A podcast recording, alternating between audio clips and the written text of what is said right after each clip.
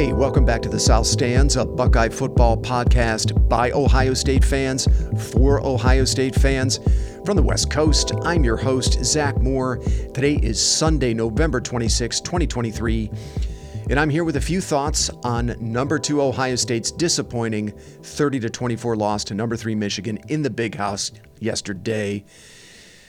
In the final season of Big Ten divisions and the four team playoff, the Buckeyes fall to the Wolverines for the third straight time.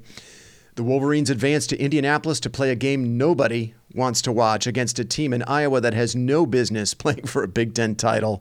Man, 20 years from now, we will look back at the era of divisions in the Big Ten Conference and wonder what in the hell were they thinking.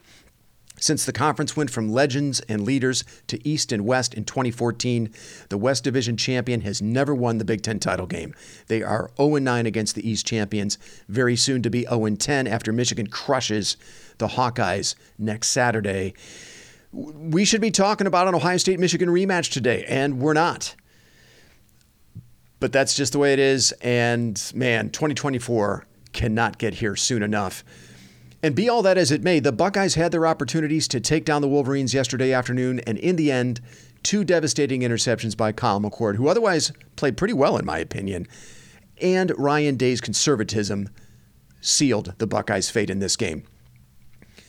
So, as always, I'm going to assume you watch and you know what happened, so I'm not going to talk about every single play from this game.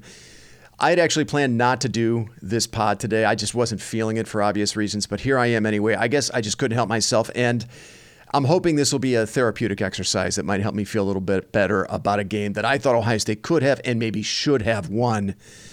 Though, despite everything I'm about to say, I'm much more inclined to give Michigan credit for playing well and making just a few more plays than Ohio State than blaming the Buckeye coaching staff or any of the players for coming up short in this game. Kudos to Michigan.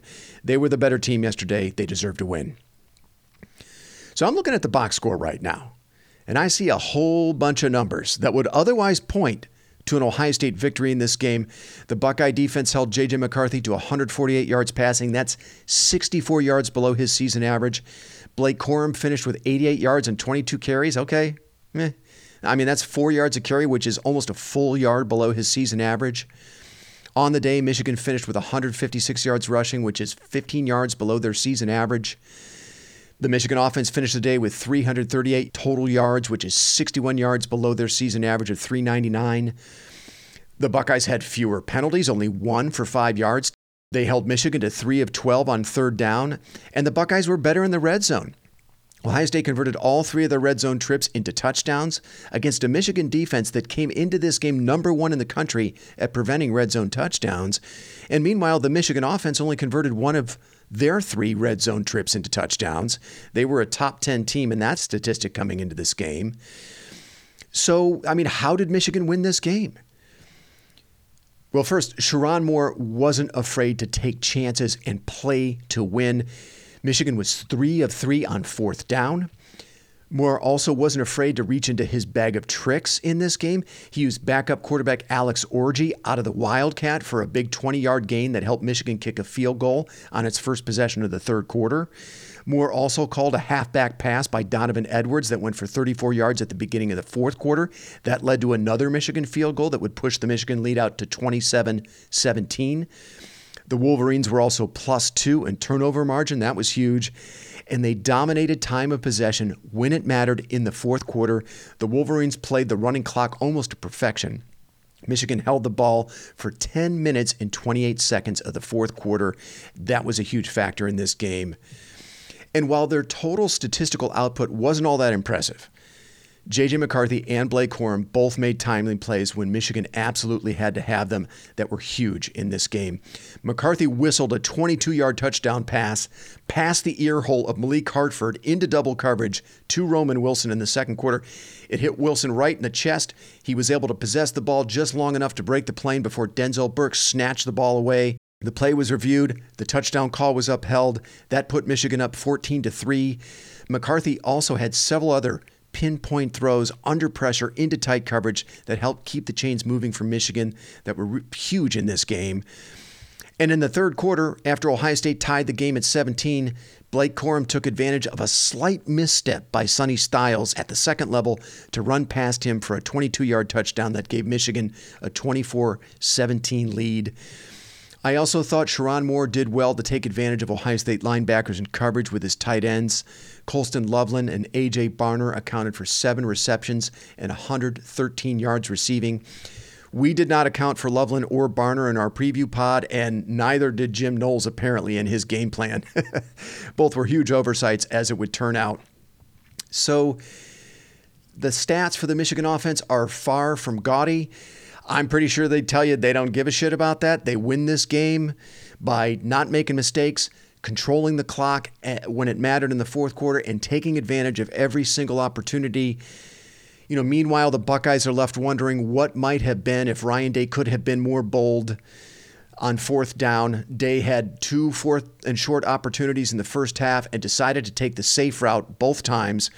With the game tied at zero early in the first quarter, Day elected to punt on fourth and one from his own 46. And on fourth and two from the Michigan 34 yard line, Day elected to run the clock down to three seconds and attempt a 52 yard field goal with a kicker in Jayden Fielding, who's never hit a field goal from that distance in his college career. And then, of course, the two Kyle McCord interceptions were devastating.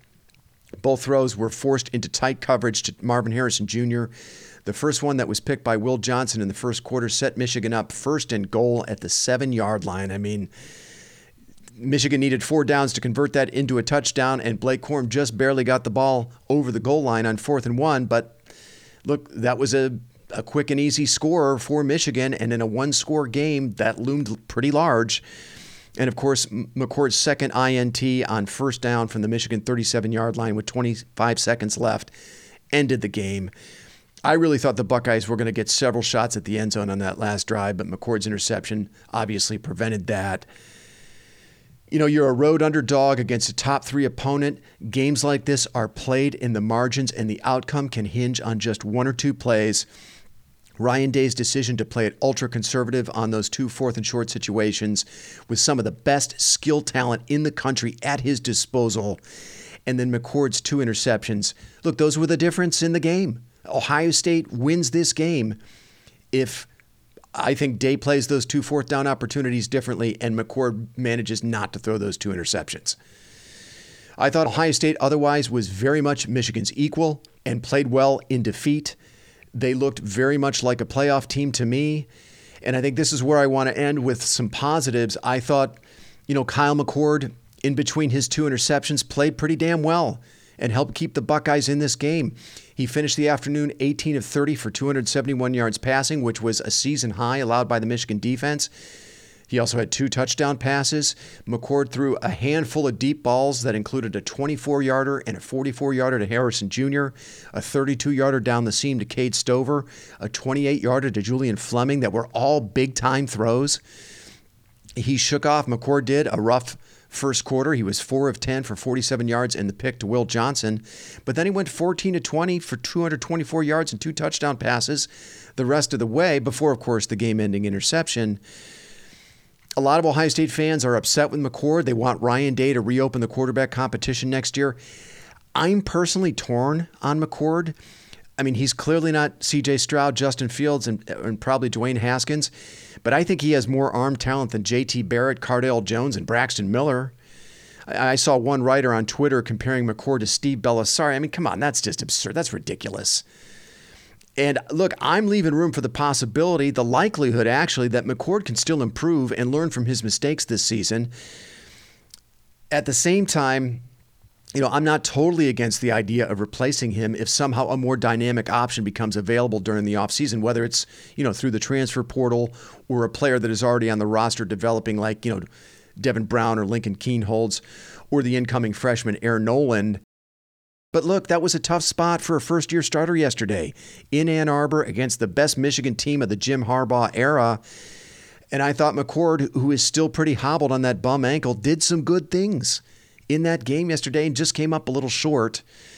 So I, I don't know. Maybe call me crazy, and probably the rest of Buckeye Nation disagrees with me on this. I'm I'm I'm okay with McCord. I'm still okay with him.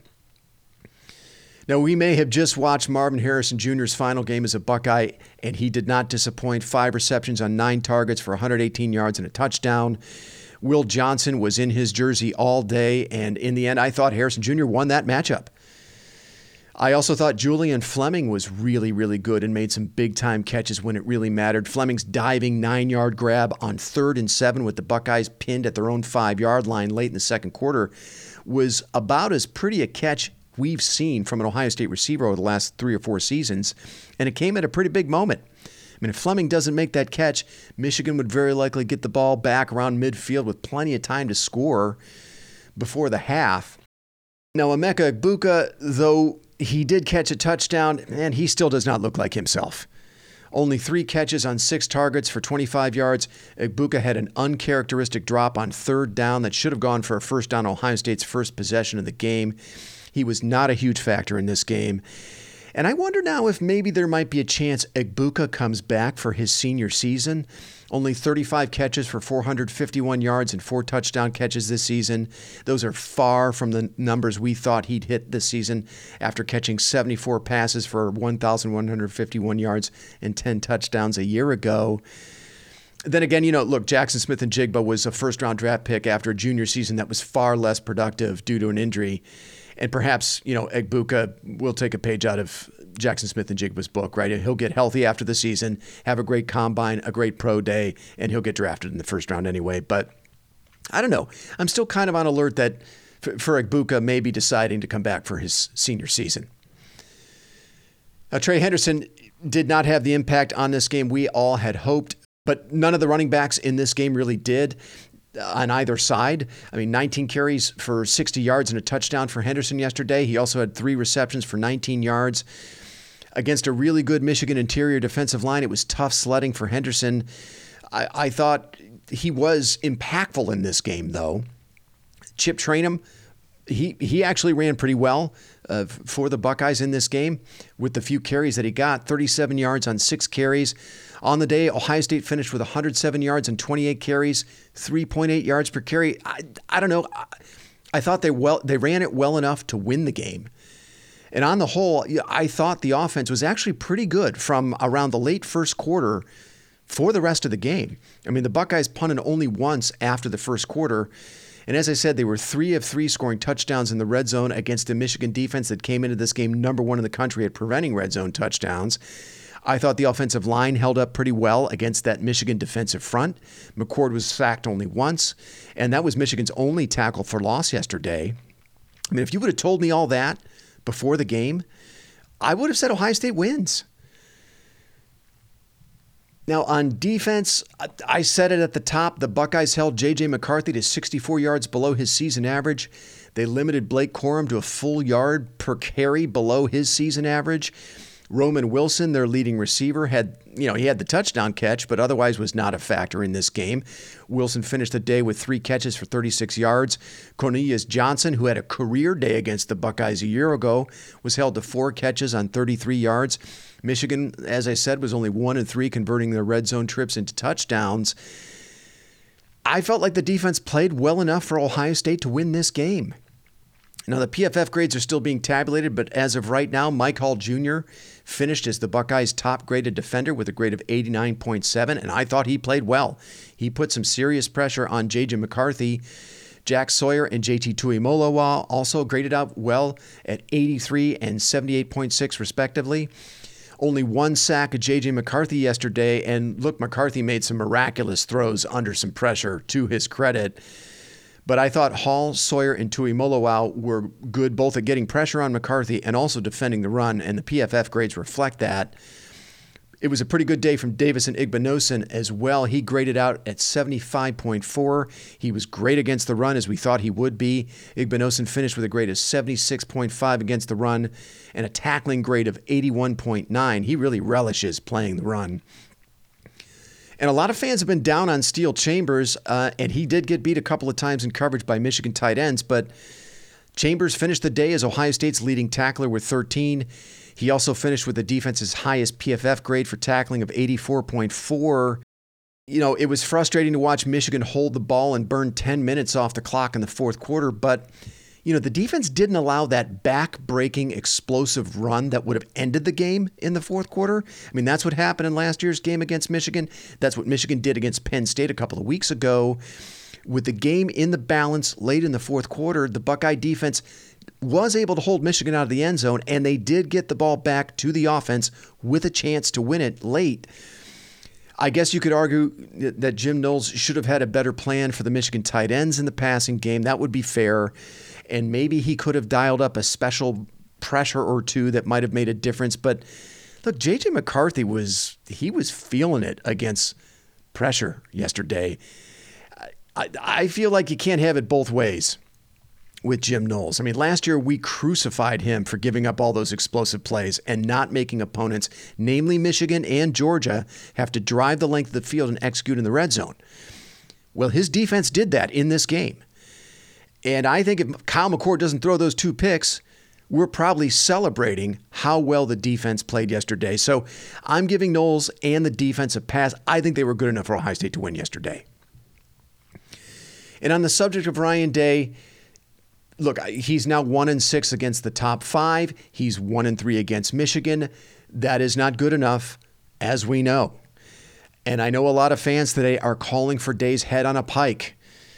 But I hate to break it to you, unless he leaves of his own accord for another job or there's some scandal that brings an abrupt end to his time in Columbus, he ain't getting fired after going 11 and 1. I'm sorry, Buckeye fans. And he's got the number two rated recruiting class coming in next year. The Buckeyes are going to be a preseason top four or five team again next season. Buckeye fans, Ryan Day is your head coach, certainly for 2024, probably for 2025 at least. So I'm not going to entertain the idea of a head coaching change right now. It's just not realistic, it's, and it's a waste of time even talking about it right now. So, what is Ohio State's postseason fate? Well, their playoff hopes, similar to last year, aren't dead yet. I think they played well on the road in defeat to a fellow playoff contender, and I think that's going to be looked upon favorably by the playoff committee. But just like last year, the Buckeyes are going to need some help, and their fate will come down to more than likely the outcomes of two different conference championship games the ACC title game between number five undefeated Florida State and Louisville, and the Big 12 title game between number seven, 11 and 1 Texas against Oklahoma State. The Seminoles and Longhorns will both jump Ohio State in this week's playoff rankings. But Florida State is without star quarterback Jordan Travis for the rest of the season because of an injury. Seminoles barely squeaked by Florida yesterday. Now, Louisville is coming off a pretty bad loss in a rivalry game to unranked Kentucky yesterday, but against the Seminoles without Jordan Travis on a neutral field, I don't know. Anything is possible. And look, crazy shit always seems to happen in the Big 12 title game. And Texas has been living dangerously for the last month, even with Quinn Ewers back in the lineup. I don't think they have an easy assignment in the Big 12 title game against a frisky Oklahoma State squad. So, look, we're big Louisville and Oklahoma State fans next weekend, and uh, we also need Georgia to beat Alabama. Otherwise, I think both the Bulldogs and the Tide get in. So, those are our rooting interests next Saturday. Okay, that's going to do it for me. I'm not sure when our next pod will happen. I'll see if Paige and Chad feel like venting their frustrations on Thursday. If not, look for a pod from us after we know Ohio State's postseason fate in a couple of weeks. Until then, thanks so much for listening and go Bucks.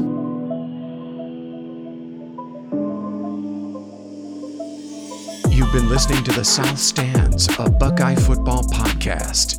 You can follow us on Twitter, Instagram, and Facebook, and visit our website at southstandsosu.com.